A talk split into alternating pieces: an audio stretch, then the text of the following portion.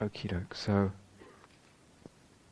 um, so we're not too pushed for time, uh, but I don't want to be too long. Um, what I, I, want to talk about just kind of an introduction to the jhanas and um, a little bit of an overview, and again a sort of w- what are we doing here? Why are we doing it? What are we talking about? What's the area we're talking about? So, is that okay? Um, so uh, again, just to start with a bit of vocabulary, um, there's this word jhanas, and I'll talk about that, of course, but uh, there's also this word samadhi, which many of you will know. There's also a word samatha. Samatha tends to mean tranquility. Samadhi, calm or tranquility. Samadhi is, a, is more of an umbrella term, at least that's how I use it, and I think, uh, I think that's how it was originally used in the text. So, jhanas are a kind of subset of samadhi, if you like.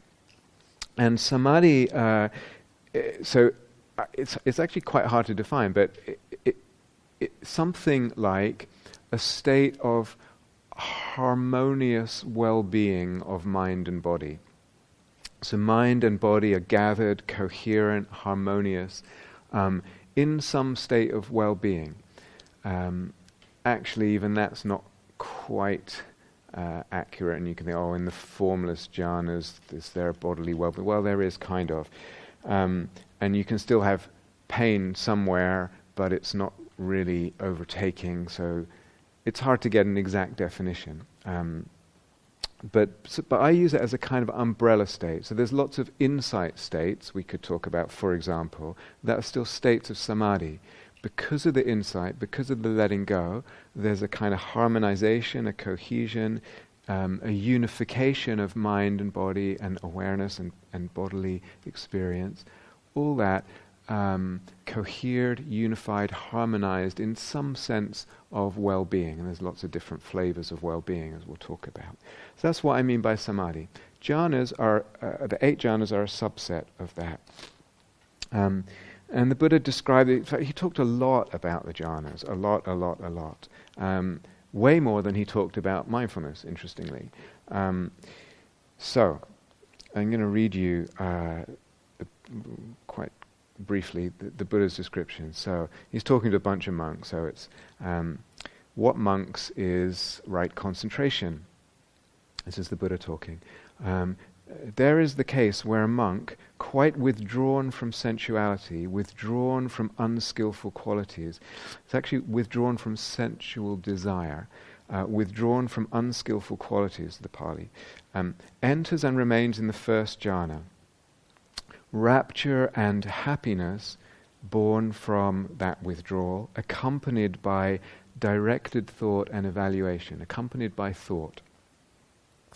He permeates and pervades, suffuses and fills this very body with the rapture and happiness born from withdrawal.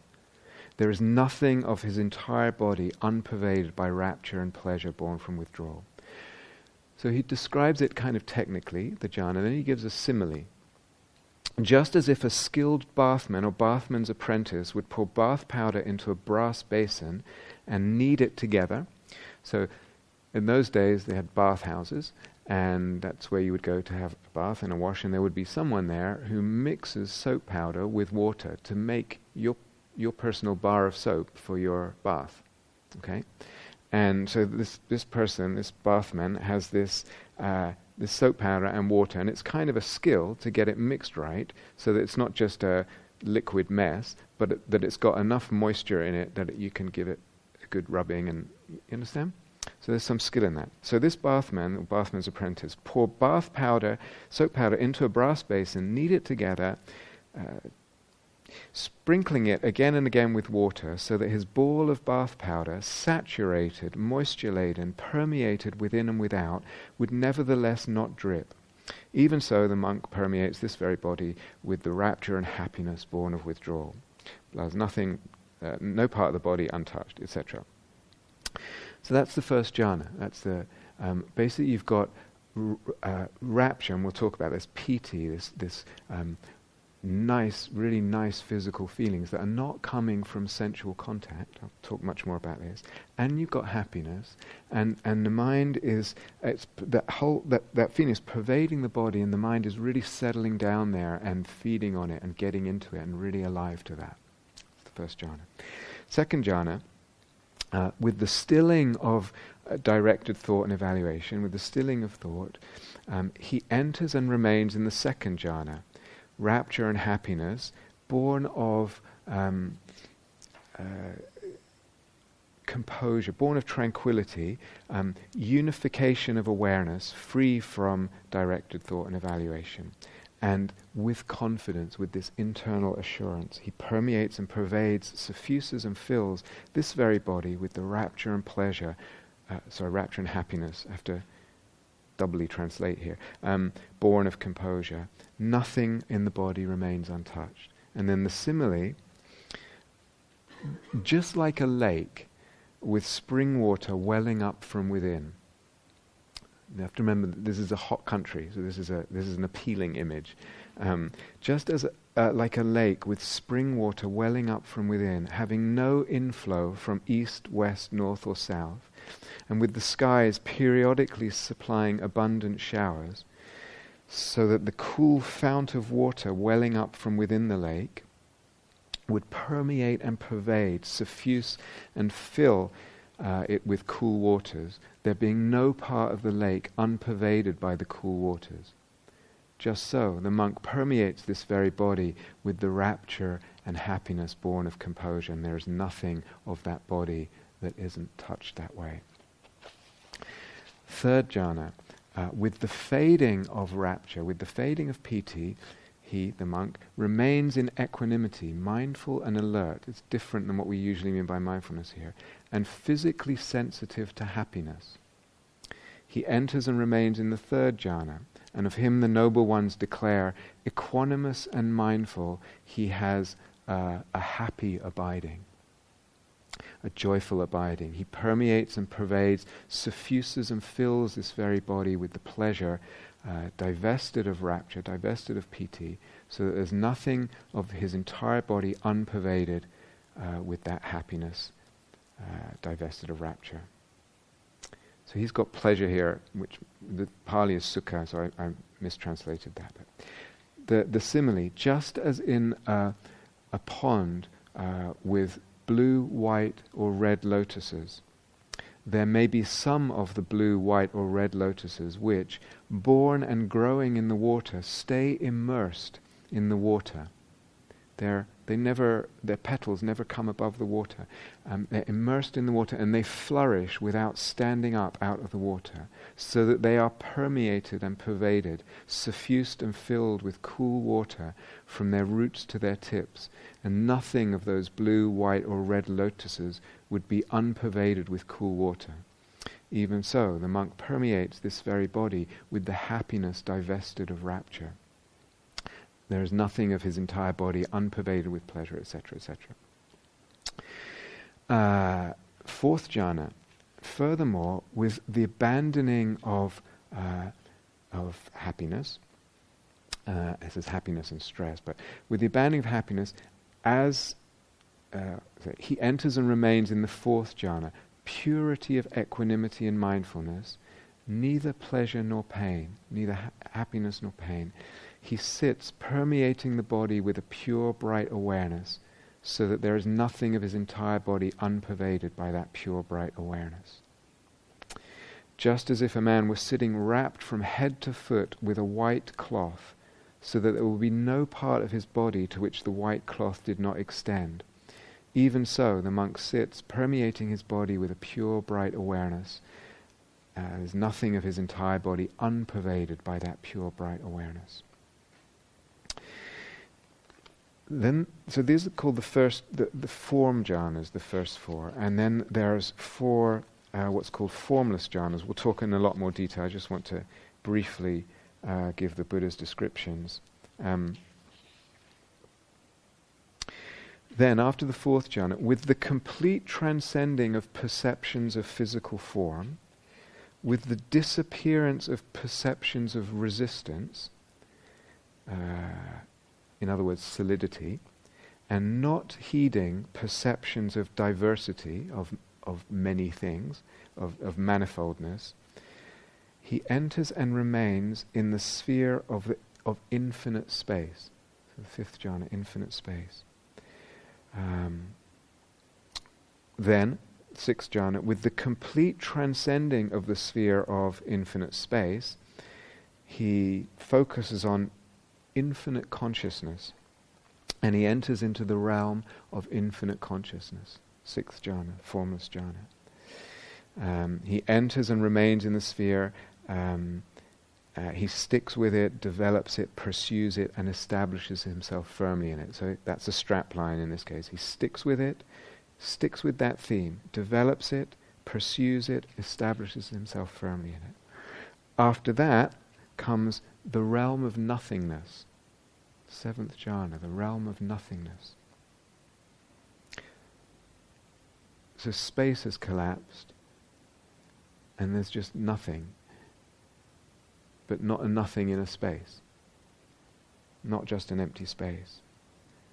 And then the eighth jhana is called the sphere or the realm or the base of neither perception nor non perception. So there's not even nothing.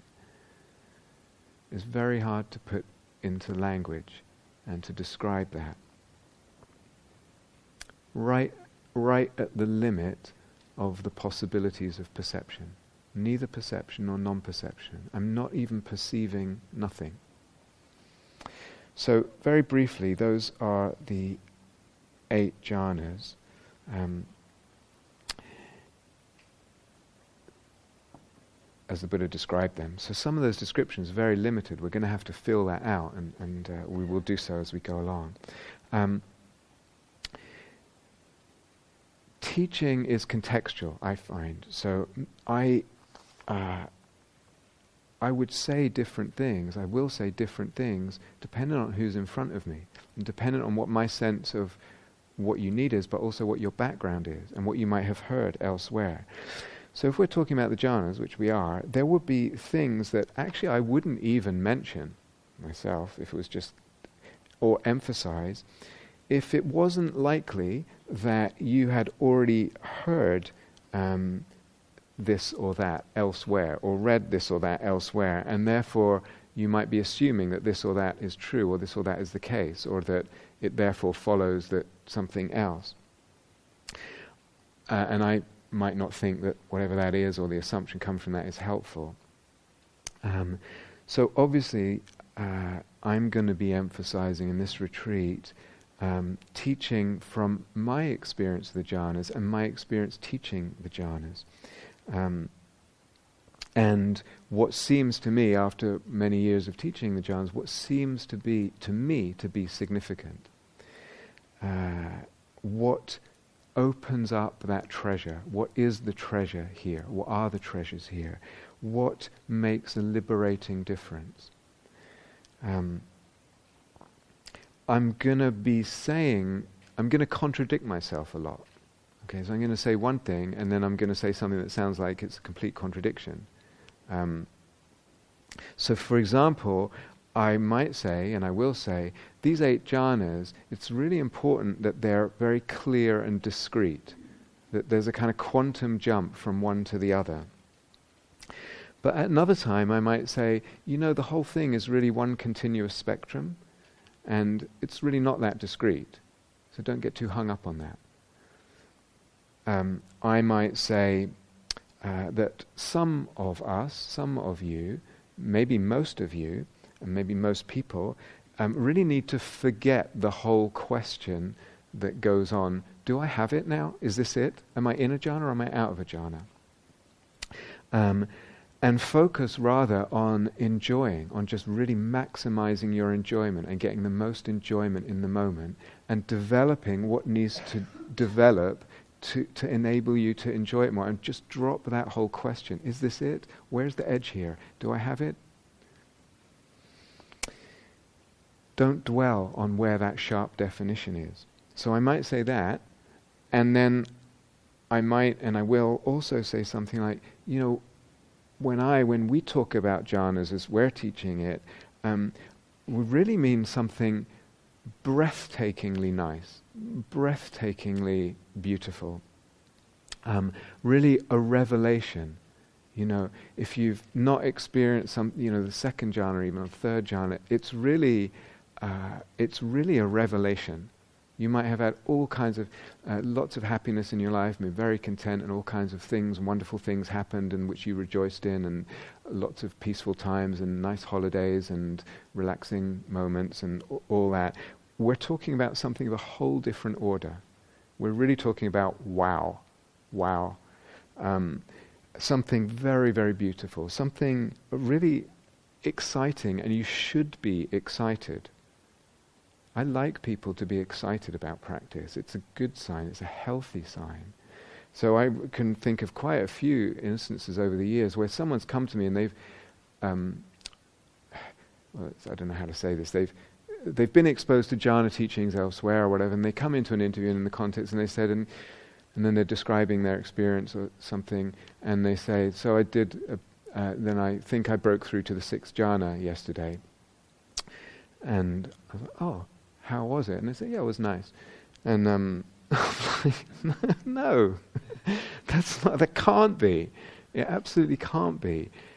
Now, either they're kind of faking a kind of Buddhist equanimity. I'm not supposed to be attached, so I'll just say it's nice. But secretly, I'm like, wow. Um, but in this person's case, I genuinely think it, it, it, just wasn't that big a deal. So we're not. That's not what we're talking about. So actually, those definitions do become quite important. We're really talking about something, yes, it's, it's really something else, you know. Um, when, when there isn't the excitement, when there isn't that kind of wow, it's not going to make a difference to your life. So this person's describing something. It might have been a relatively new experience, but there was nothing in that in that experience or having that that was going to make much difference to her ability to let go, to her life, to her sense of existence, to her sense of herself and world. It was just oh, okay, that was a sixth jhana, tick. Okay, w- I'm really interested in, in all this making a difference. Um, so I might say that, look, it's important that we're talking about this territory and not, and I might say, forget about all that and don't, don't worry about the definitions. So I'm going to contradict myself a lot and I uh, reserve that right. um, I might also say, on the one hand, look, it's not about um, just focusing more intensely or nailing your mind, your attention to something, you know, for hours and then expecting something to happen. It's not about prioritizing the intensity or the steadiness of focus. And I might also say to the same person at, at a different time or to another person, more intensity, just more intensity to the focus. Energize that focus. Most people, I think it's the first one. Too hung, I'll explain this as we go along today it's, and other days. It's too much thinking in the wrong way about what we're trying to do. We're prioritizing the wrong things. Or prioritizing what's maybe, the priorities we're making maybe not that helpful, not that fruitful. So, why all this contradiction? Well, because the nature of all things is that we can look at them in different ways. That's partly what it means to say they're empty can look at it like that and it's true, and it can look at it like that and it's true, and those can sometimes even be opposites. But partly also just because different people at different times, or the same person at different times, um, sometimes they need to hear this, and sometimes they need to hear that regarding the same issue, and it might be it might be opposite, and it's always the case with teaching. It's always the case. So uh, that's partly why it's interesting teaching a group so in Q and A, I might say something, but the, someone sitting next to that person might need to hear exactly the opposite. Yesterday, I used this word uh, mastery. I just sort of threw it out there. It's a traditional word. I can't remember what the Pali uh, means, but let me say what I mean by my. I said we're aiming, um, or I would like us to aim or to think about kind of mastering each jhana. So what I mean by that is a few few different components of that. I mean like a really thorough familiarity um, with uh, all all the jhanas, but with if we're talking about any jhana, like to say I mastered the second jhana or whatever, um, it means a really thorough familiarity and intimacy with all of its aspects. So a jhana actually it, it, it can manifest differently. It has different aspects, different um, flavors and tones within it, which if I just dip in and dip out, I don't get to see, oh, sometimes it's like this, and it has that quality and that quality, and these kind of different ranges of depths, etc. So, uh, different levels within each jhana. So, you can divide certain jhanas into different levels, and they're, they're almost discrete as well. Manifestations, etc. I mean, a thorough familiarity with all that. I mean also by mastery, I'm including in that meaning really um, a whole set of skills, a whole kind of artistry that's involved with regard to that jhana uh, in terms of working. I mean also, thirdly, that one can enter it at will. One doesn't need to go, uh, let's say it's the third jhana we're talking about, you don't need to go number one, number two, number three, or breath, number one, number two, number three. You can actually just remember it the, the, the cells and the chitta just remember it, and you just have a subtle intention, and it comes back, or a second jhana, whatever it is. I'm just intending for it to come come up, and there it, there it comes. So, with a lot of practice, that's what I mean by mastery, as that's included. It just you can go directly from nothing to any jhana, just with a subtle intention. It's not so much; doesn't need to be so much like a, f- you know, like that. It's probably more like a fader switch, more like a dimmer switch. Yeah, um, but that's partly what I mean. Um, it doesn't need to be preceded by its preceding jhanas. Doesn't need to be preceded by its uh, base, whatever base practice, springboard practice of metta breath or whatever you're doing. I also mean that you can um, s- access and sustain that jhana pretty much um, in any posture and when you're going for a walk means you're doing a loop around there for an hour in the lanes, and you can be doing that pretty much in the fourth jhana or whatever it is, if we're talking about mastery of the fourth jhana. Um, I also mean uh, that that a jhana is part of mastery again, that you can really sustain it and remain in it. And uh, I'm going to come back to this. There's a word I want to use: marinate. Swedish and Finnish marinate? oh, come on. Do you know what marinate means? Yeah? Henrik? It's okay? Yeah. So um, we, this is, I'm going to come back. This is really, really important. We need to sit in a jhana a long time. It's doing a lot of work on the cells, on the being, on the chitta. Um, it's fine to go through for two seconds onto the weight. It, that's all fine. But the real work happens when we really, really just get in and sit there for a long time and really let that change our habits of, of um, our mental habits and, and our energetic habits. It's really uh, doing something different to mind and body, and that takes time and it takes um, putting myself in it and staying there for a while mastery also means navigating. I can move um, from that jhana to any of the other jhanas that I already know, and I can. I don't have to go sequentially. So let's say I'm go- working on my mastery of the third, then I can go from the third to the first, or from the first to the third, or, or whatever. Yeah, or the second. So that includes what I call leapfrog. I can leapfrog. Yeah, so this is what partly what I mean. It also, mastery might also means that I can modulate. So again, if you go back to this idea that a jhana isn't really one thing, it's a, it's a territory, it's a realm. And like a lot of realms, it has different, as I said, flavors, aspects, regions, levels.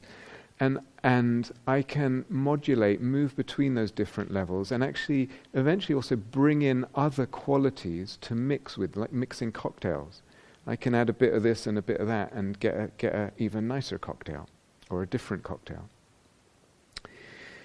Um, in that process of learning to mature, um, what I it probably will be the case that what I originally thought was say the first jhana, after I've gone through all that um, uh, mastery process, by the time I've finished, the first jhana actually feels quite a bit different, and I understand something different. So as Ajahn Geoff used to say to me, stick post-it labels on them at first You know the sticky labels, they just come off. It's like don't erect a whole sign that that's the first jhana. Say, okay, I think this is first jhana, but let's just put a post-it label now, and we'll go through this process, and then it, they'll change over time as you work on them. They also change retrospectively.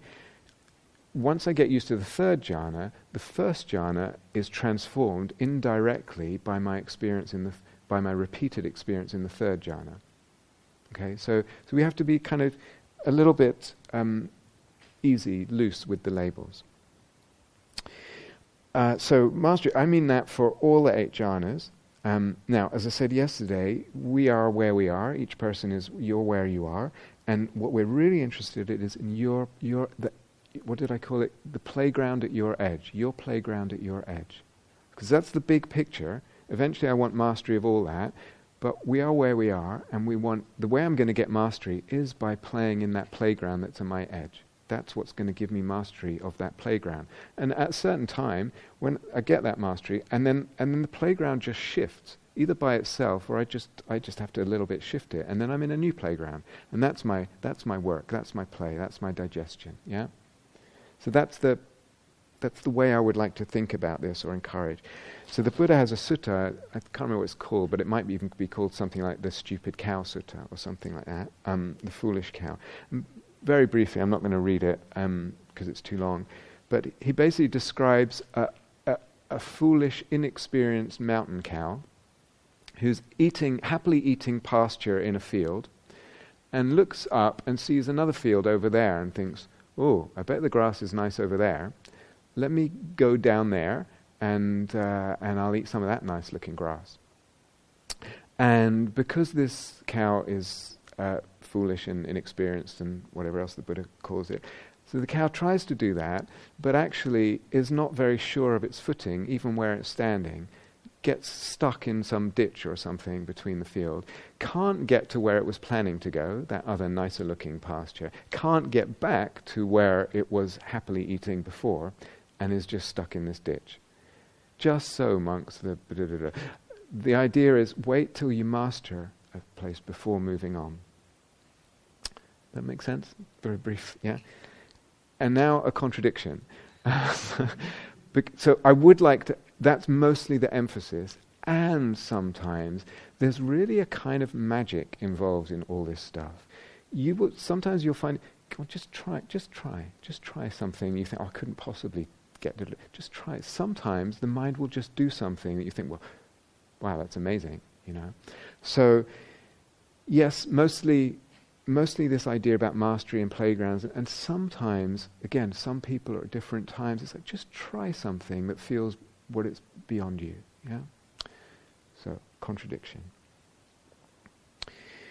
Um, uh, once you really get into all this, and, and if you will, if you have the patience, and, and, and really what boils down to the love and the desire, actually, uh, the most, if you have the love and the desire, um, uh, the eros, um, and, and you want and, and you do develop this kind of mastery, then it really begins to feel like the jhanas, they're almost like dimensions of being, if, if you like. They are beautiful, amazing dimensions of being, treasures, treasure realms, enchanted, um, enchanted realms.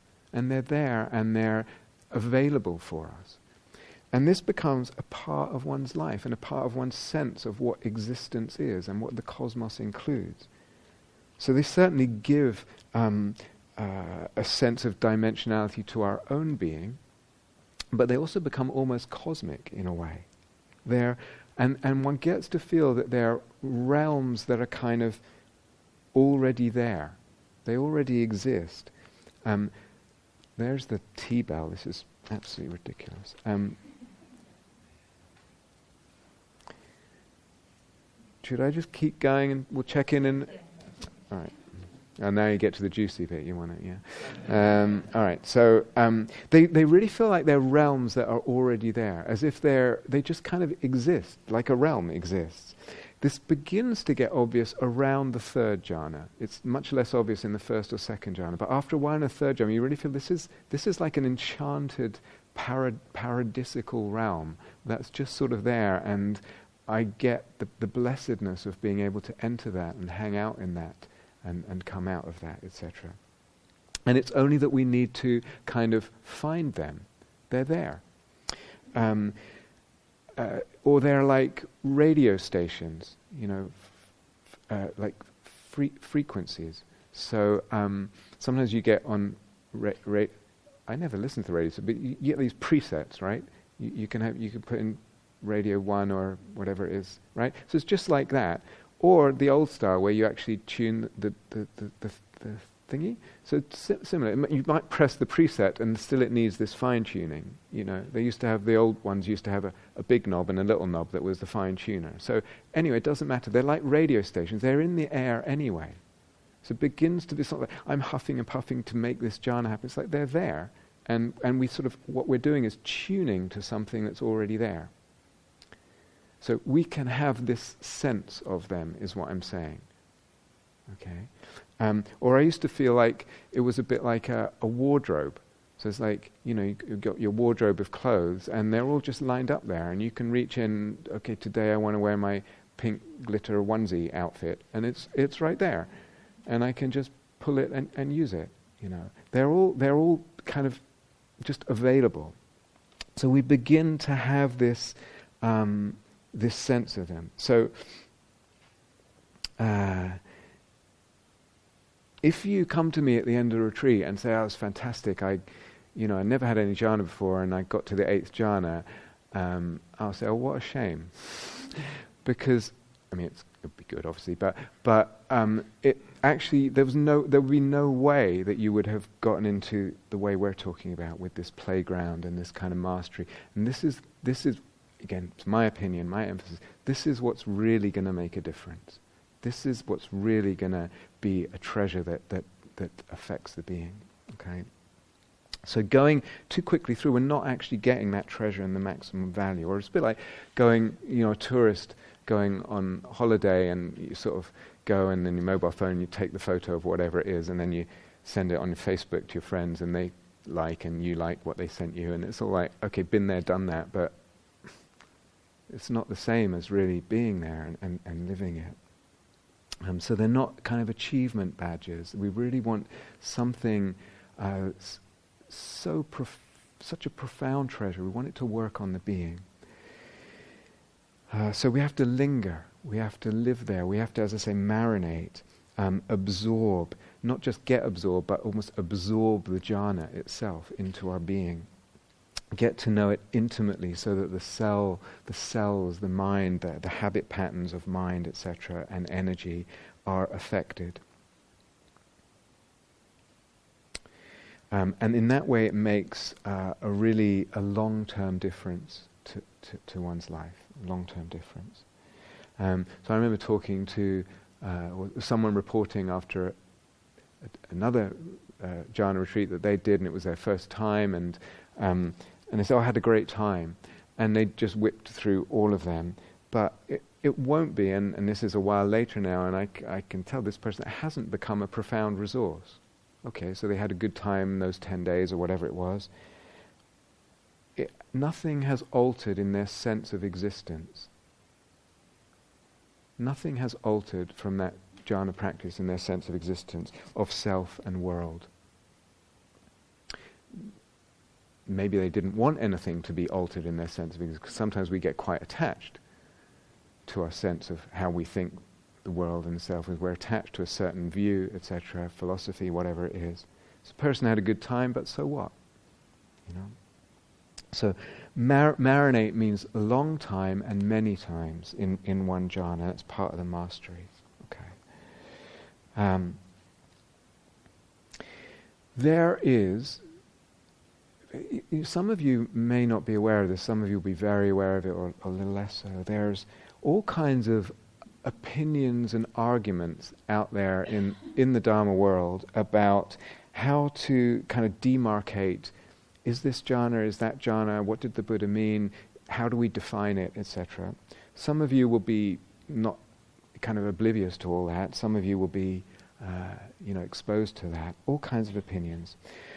Do I have it? Is this it?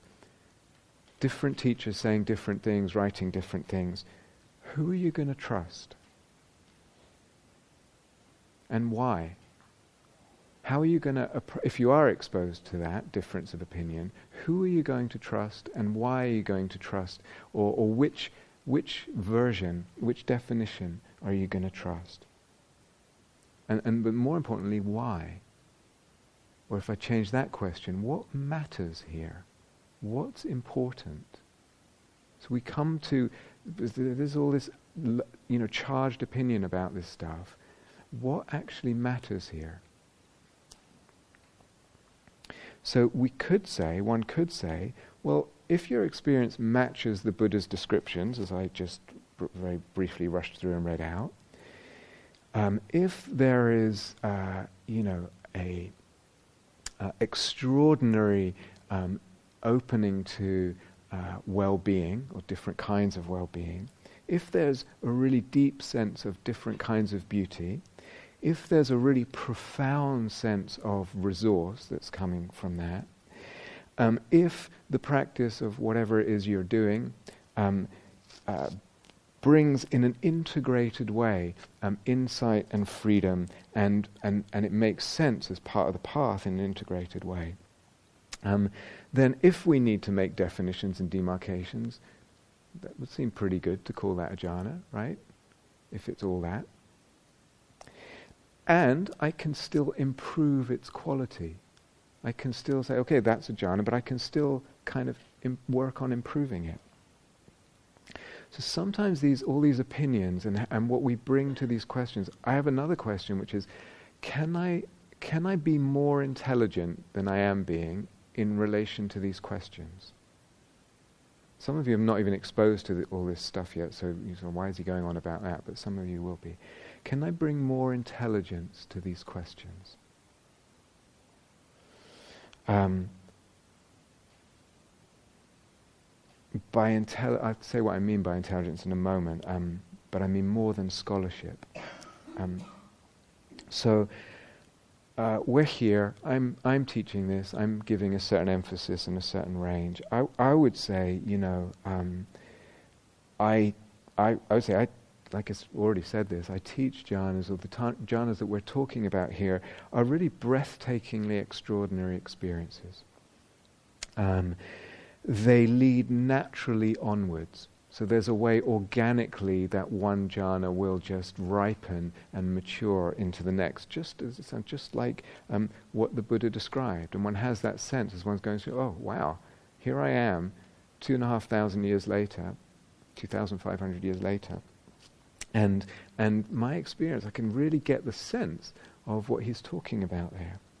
If there is a, a kind of um, strong and deep uh, uh, um, building of confidence through these practices and love of the path, if those are fruits too that you can feel, if freedom comes out of it and a capacity more and more to let go, to be okay with more and more, if transformation comes, if insight that liberates comes, and, and the insight that comes is congruent and integrated um, into the path, all that, it's like that's, that's the package that I want to encourage.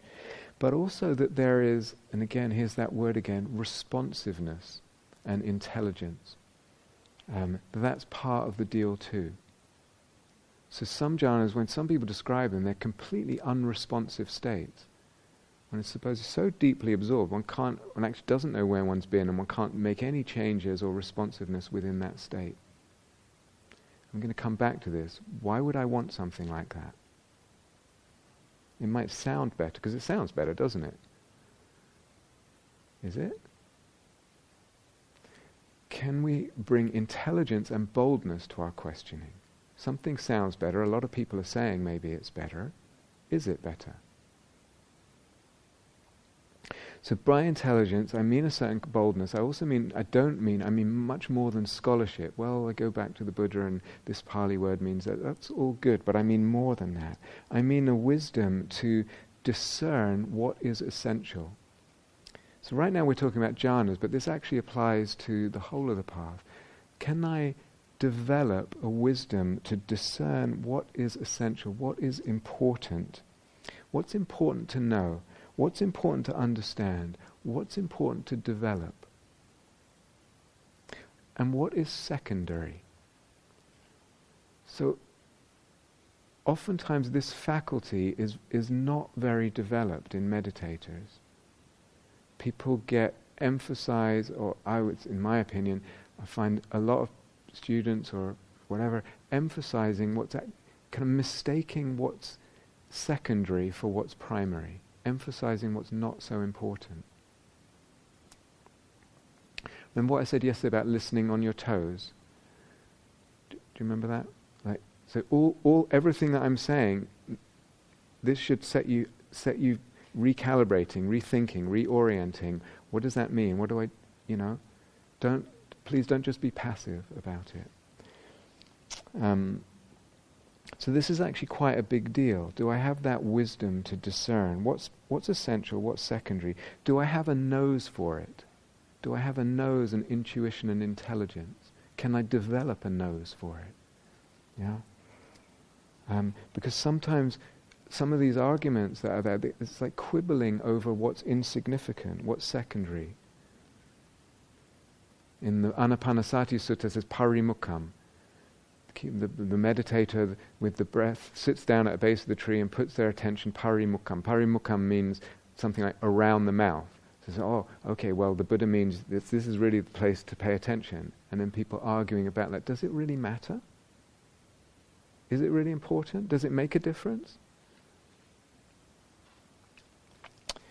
Does it make a difference if I keep the breath or my primary object? Some people say absolutely you can't let go of the primary. You can't. If you're doing jhana, you need to keep the breath. You need to keep the primary object. Um, we'll see actually that you can do it both ways. We'll come back to that. Uh, some people say it's only a jhana if the senses close, if you can't hear anything. Well, the Buddha didn't say that. And does it matter? Again, it sounds better. If I make the definition, it's only a jhana when the senses close, that sounds like it's, it's a better thing, right? Than if they don't close. Would it? Would you? Mean, most people would say it sounds better. I don't know if it is etc., uh, etc. Et Some, I think what I want to say is, can we bring a kind of discernment and intelligence to these questions? Which are important and which are not? What's important? What's secondary? What's the, what fruits will I get pers- uh, from pursuing questions that are, that are actually not that important? Taste the fruit, be nourished by the fruit, by the juicy flesh of the fruit, and not worried about the pips and the pith of the apple, etc. So, again, what are we going to do about time? I'm, I'm, I'm apologize. I've, um, what should we do? Roxanne? Say it again.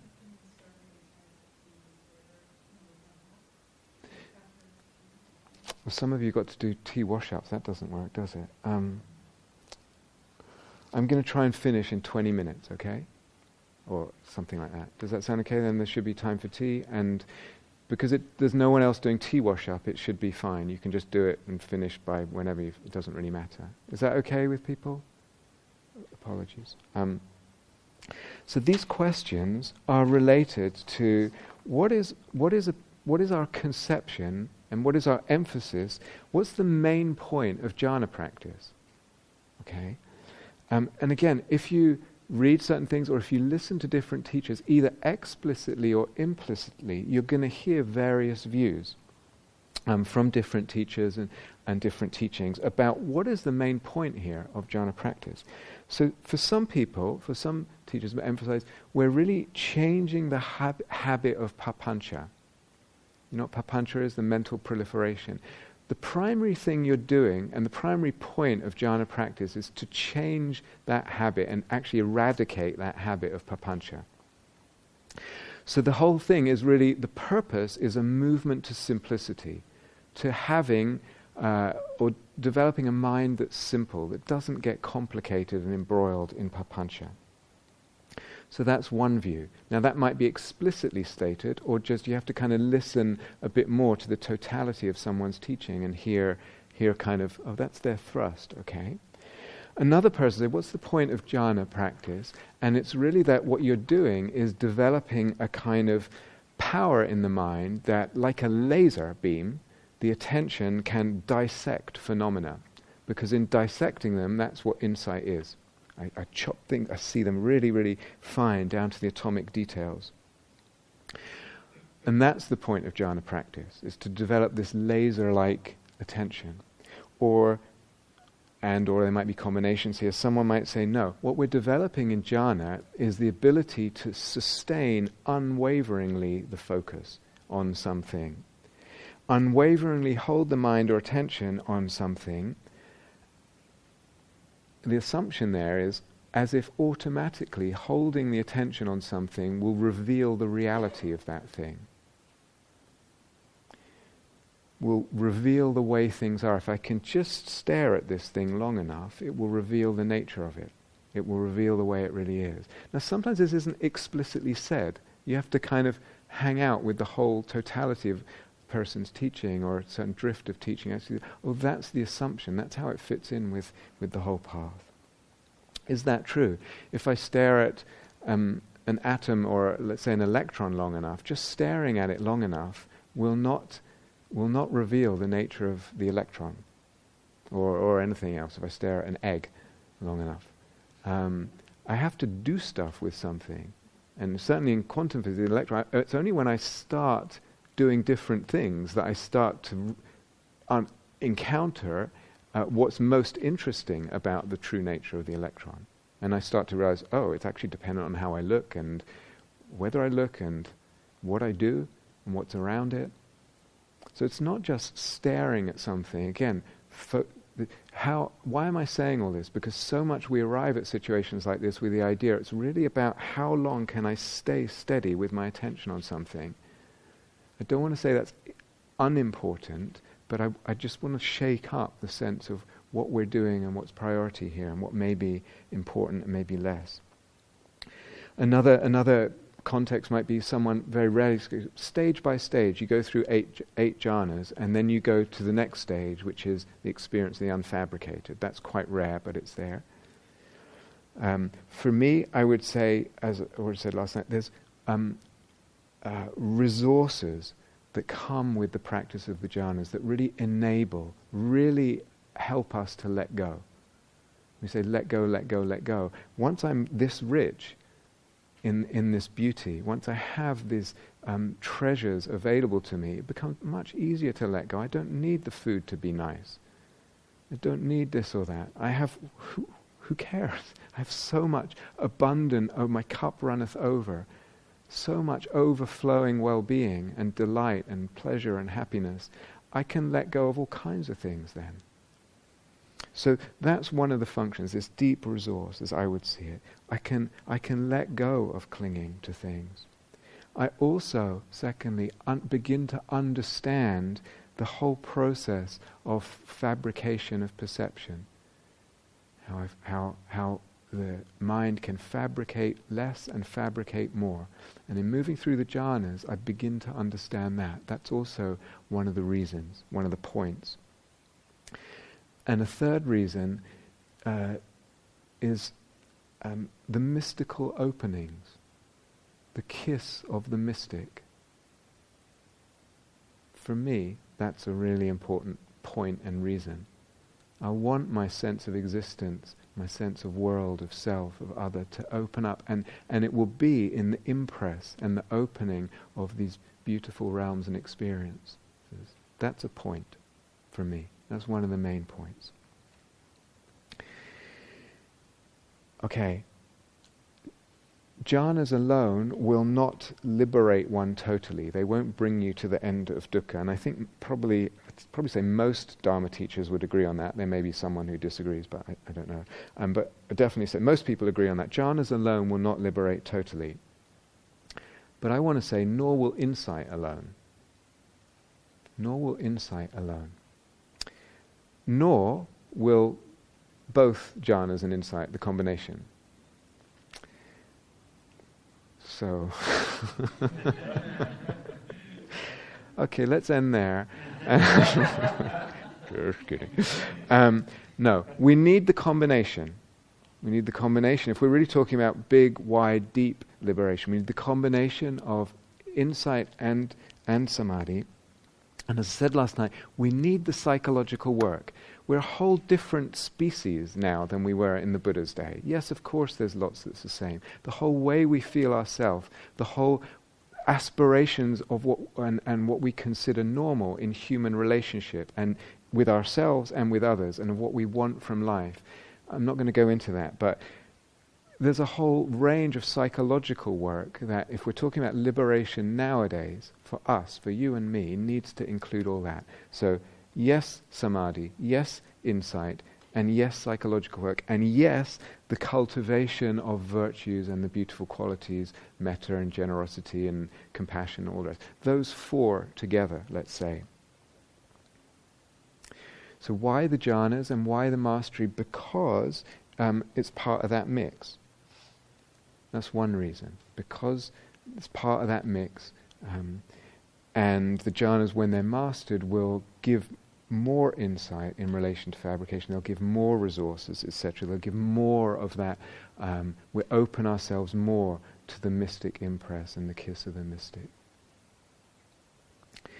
But one thing I really want to emphasize, and a kind of uh, maybe a style or an approach that I want to emphasize. So I would say, or when I started reflecting, what do I really emphasize when I teach jhanas, apart from what I've just said? I would also say, and you may have heard it and be familiar with it, I would say I would emphasize sensitivity, subtle discernment of different qualities of being, different qualities of heart, of energy, um, different frequencies of vibration and energy, sensitivity, subtle discernment, refinement, attunement. Uh, these are the things that I would really like to emphasize or bring into the picture of the way I would like to uh, teach and what I would like to communicate and kind of transmit. All those qualities sensitivity, attunement, subtle discernment, refinement, beautiful, beautiful um, capacities of the soul. So, all those, plus this framework that I would like to give uh, uh, uh, about the jhanas, they, they allow the jhanas, of jhana practice, to then fit in very easily and congruently and in a very natural, integrated way into emptiness practices. They just work, we're talking about the same things sensitivity, attunement, refinement, subtle discernment. We need all that in emptiness practices and the way they deepen. In soul making Dharma practices, we need sensitivity, subtle discernment, refinement, attunement, all of that. Um, in emotional work, whether it's with, with ourselves or with another person, again, we need sensitivity, refinement, attunement, subtle discernment. In healing as well, I would say healing the emotions, healing the heart, th- those those capacities, capabilities are also very much part of what I would regard as part of healing. In relational skill, sensitivity, subtle attunement, refinement, in you see how those same uh, kind of developments are actually part of jhana, emptiness, soul making, emotional work, healing, and relational stuff there's something very integrated here. But as well as that, and, and or more than that, uh, all this opens, the jhanas themselves, and this kind of why practice them, what I'd like to emphasize, is something to do with the beauty of existence.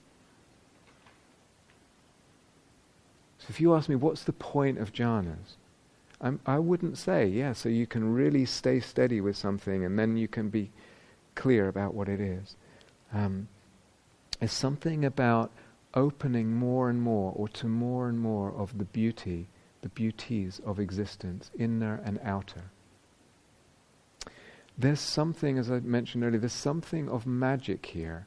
And again, that's what I would like. We, we start, you start to feel yourself as something of a magician, a magician in these realms, a magician who can, let's say, conjure these realms or who has access to these realms. There's something of magic in the whole thing, and there's certainly something of art. And so this is the kind of flavor, orientation, scope, feel, attitude, view that I would really encourage, and those, those are some of the reasons why. Um, so related to all this, you know, you can see that a person's emphasis or definition of a jhana is um, of jhana practice depends on their idea of what insight is. Sometimes there's this. Um, uh, well, I'm going to have to leave that. Let's let's leave a bit out here. Um, if I've got that idea that insight is um, uh, a kind of drilling down, a drilling down through the, the, the strata or layers of rock of kind of illusion or construction, then what do I need? I need a sharp tool, a laser beam. So I have the idea, okay, then, then the idea I have of jhana practice needs to go with that idea of what insight is doing. So I view my jhana practice as the development of this super intense, super hard, sustained focus. Again, um, and, what, and what I tend to emphasize then in the teaching of jhanas is more intensity, more sharpness, more, more concentration, more focus. If I think of insight as seeing clearly, meaning seeing in more detail, then again I tend to focus, I tend to think of the jhanas and emphasize in the teaching of jhanas um, something like that. Maybe I need to see in detail for my insight the process of aggregates in time. Maybe that's what I regard insight as. If I can just see the momentary arising and passing of, of the aggregates, the five aggregates in time, that's what insight is. And so my jhana practice needs to set me up so I can see like a magnifying glass and, I, and very fine and I can see that. If that's what I think insight is, if that's what I think ultimate reality is. You see, we're working backwards here, and it, impl- it makes an implication on what we think a jhana is, and then what we tend to emphasize within the jhana practice. Or again, as if I, I said this before, if I, if I can just stare at something long enough, the, the, the, real, the truth of it will be seen because I'm just, I'm just staring at it plainly. If that's what I think, if I think plain staring reveals reality, if that's what I think reality is, something that is revealed with plain staring at, plain looking at.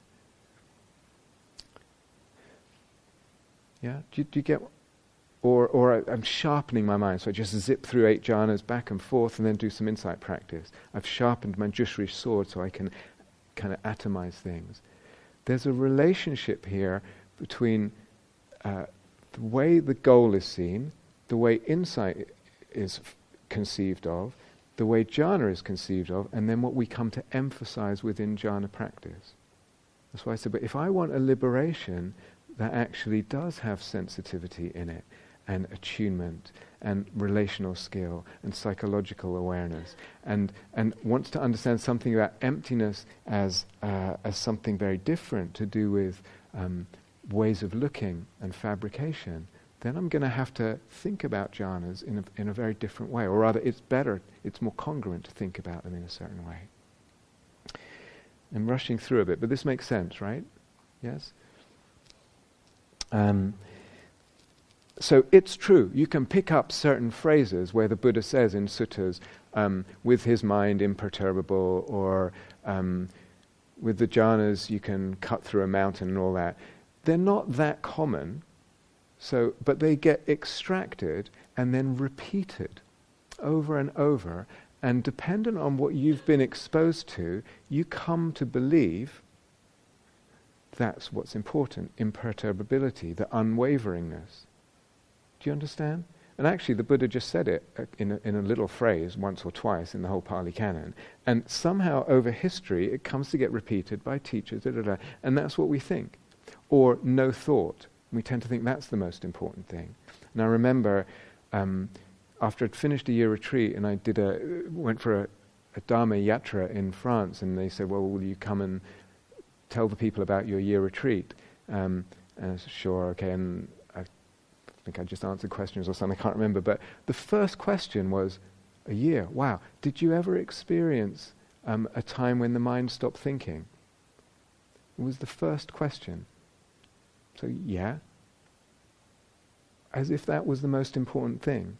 And how, how much we in our meditation get, to, even if we get to think, oh, that's, it's like we measure it by how much thinking there is. Is it going well? Is it not? So these things are insidious. These, these meta level views, and they get into the nuts and bolts of how I'm regarding this moment in the meditation. This moment, mm, I'm thinking. Who cares if you're thinking? Does it really matter? Is the thinking making you miserable, or is it the view about the thinking that's making you miserable? Is that thinking even getting in the way of samadhi and well being and bliss and ecstasy? These, these things are really, really important and insidious. W- again, what does it mean to be bold? What does it mean to be intelligent? What does it mean to question these things? So, what happens if we start with the goal? Start with the idea. Um, uh, now, people will construe that differently, where we're going, what awakening is, but start with the idea insight. Um, what, what is insight means understanding something about the emptiness of things. I'm rushing through this now, but um, um, there are only ways of looking. There's no way, independently of a way of looking, that something really is. There's no way, there's no privileged way of looking. There's just ways of looking. Things are empty. Um, insight is, is, is the practice of ways of looking that liberate and ways of looking that fabricate less. I'm going to have to, rep- I'm intending to talk about this in a lot more detail. I'm just, just going quickly now, sorry, because I'm rushed. Um, what that means is that what we practice and what we're left with at the end of practice is malleability. Malleability of perception, malleability of view, malleability of way of looking. This is a goal and, and uh, uh, a starting point in practice. More than agility, more than the ability to move quickly between the jhanas, actually to really shape the view and let the view and the experience of things be shaped through a whole range and, and feeling the impact on perception. So, the Buddha called the jhanas perception attainments. But we very rarely hear that because what we really get, again, what historically gets emphasized is no thought, imperturbability, laser like. Yeah. But actually, another, just as commonly, he called them perception attainments. And what on earth is a perception attainment? So, this I would like to emphasize perception attainment we're training certain perceptions, and to think of it that way more than I'm training my concentration. Again, I'm going to contradict myself and say, train your concentration, etc. But um, what if we think about it as we're training certain perceptions? And, and that has a significance uh, regarding emptiness that I will, I will come to. So we're developing these resources we're cultivating virtues. We're uh, developing our psychological and emotional skills. And we're training uh, certain perception attainments. So if I want my awakening, my liberation to include, and some people don't care, but if you want it to include the beauties of sensitivity, attunement, deep intelligence, responsiveness, pliability, malleability, discernment, subtlety, how do we need to think about the jhanas and what we emphasize and how we practice them? And if you decide that you don't care about all that stuff, then that's fine. You can think about them differently. I'm going to leave some out uh, here. Um, so, yes, definitely we do, we do want to increase and develop our focus and our concentration, but we also, and oftentimes more importantly, are interested in this development of deep, profound resources, of training the perceptions. What does that mean? Um, uh, the relation of that with emptiness understanding, um, and the development of all these lovely lovely capacities and capabilities of attunement, sensitivity, subtlety of awareness, beauty, magic, art.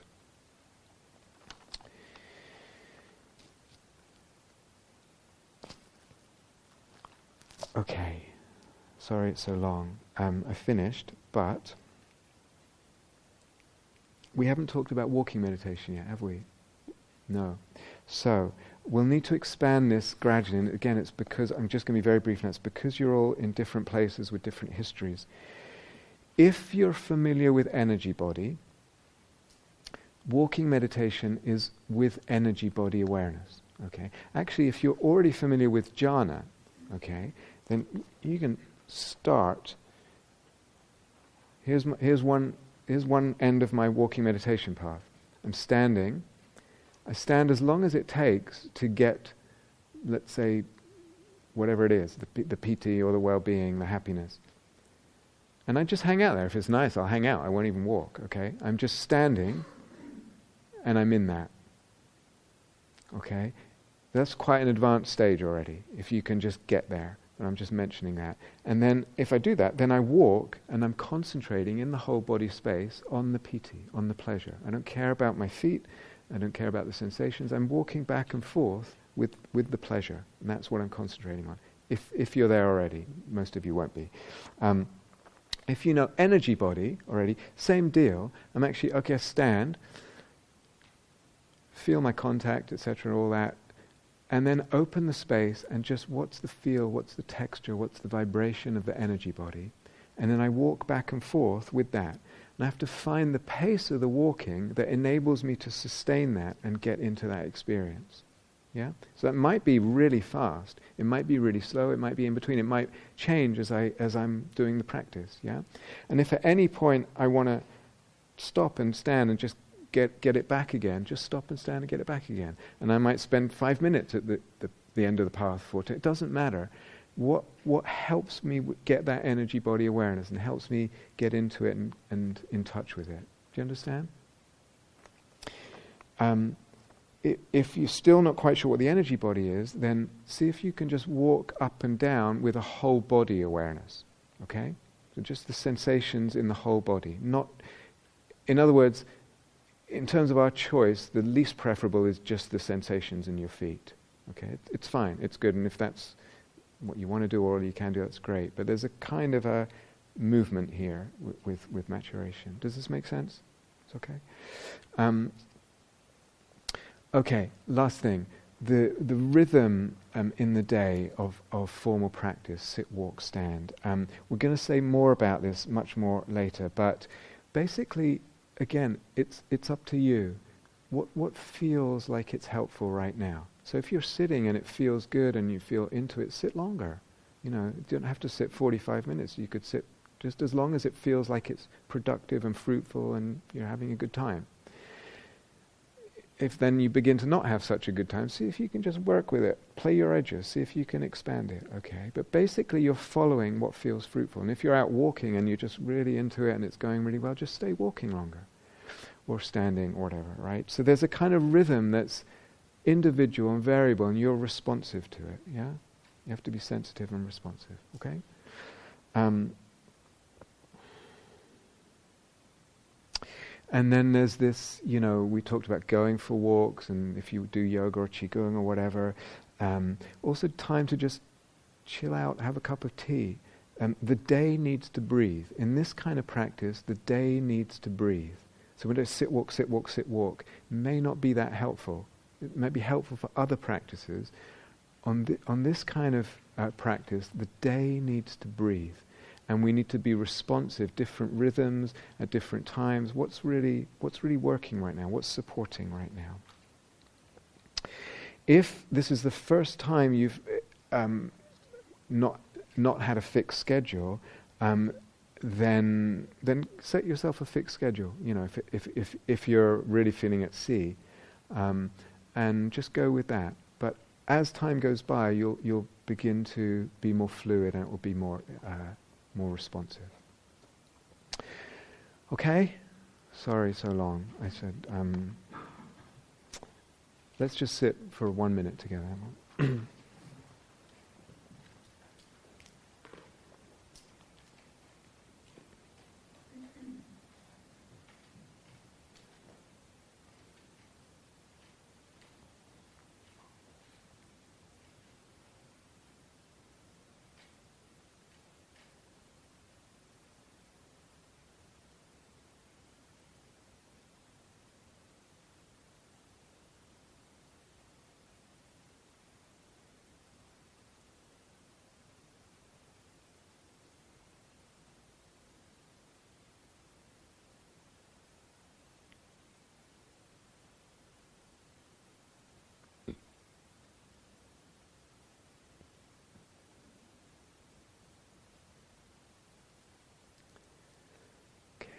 Thank you, everyone. Um, enjoy tea. There's no need to rush because uh, it's only you guys or whoever is doing the, the clearing up. So take whatever time you need and the whole thing just rolls. We run open schedule, yeah? Um, but the hall is open all the time. So enjoy tea. And um, are there any interviews tonight? No? No? Okay. So see you tomorrow. Sari has one interview. Okay. But um, enjoy tea. Okay.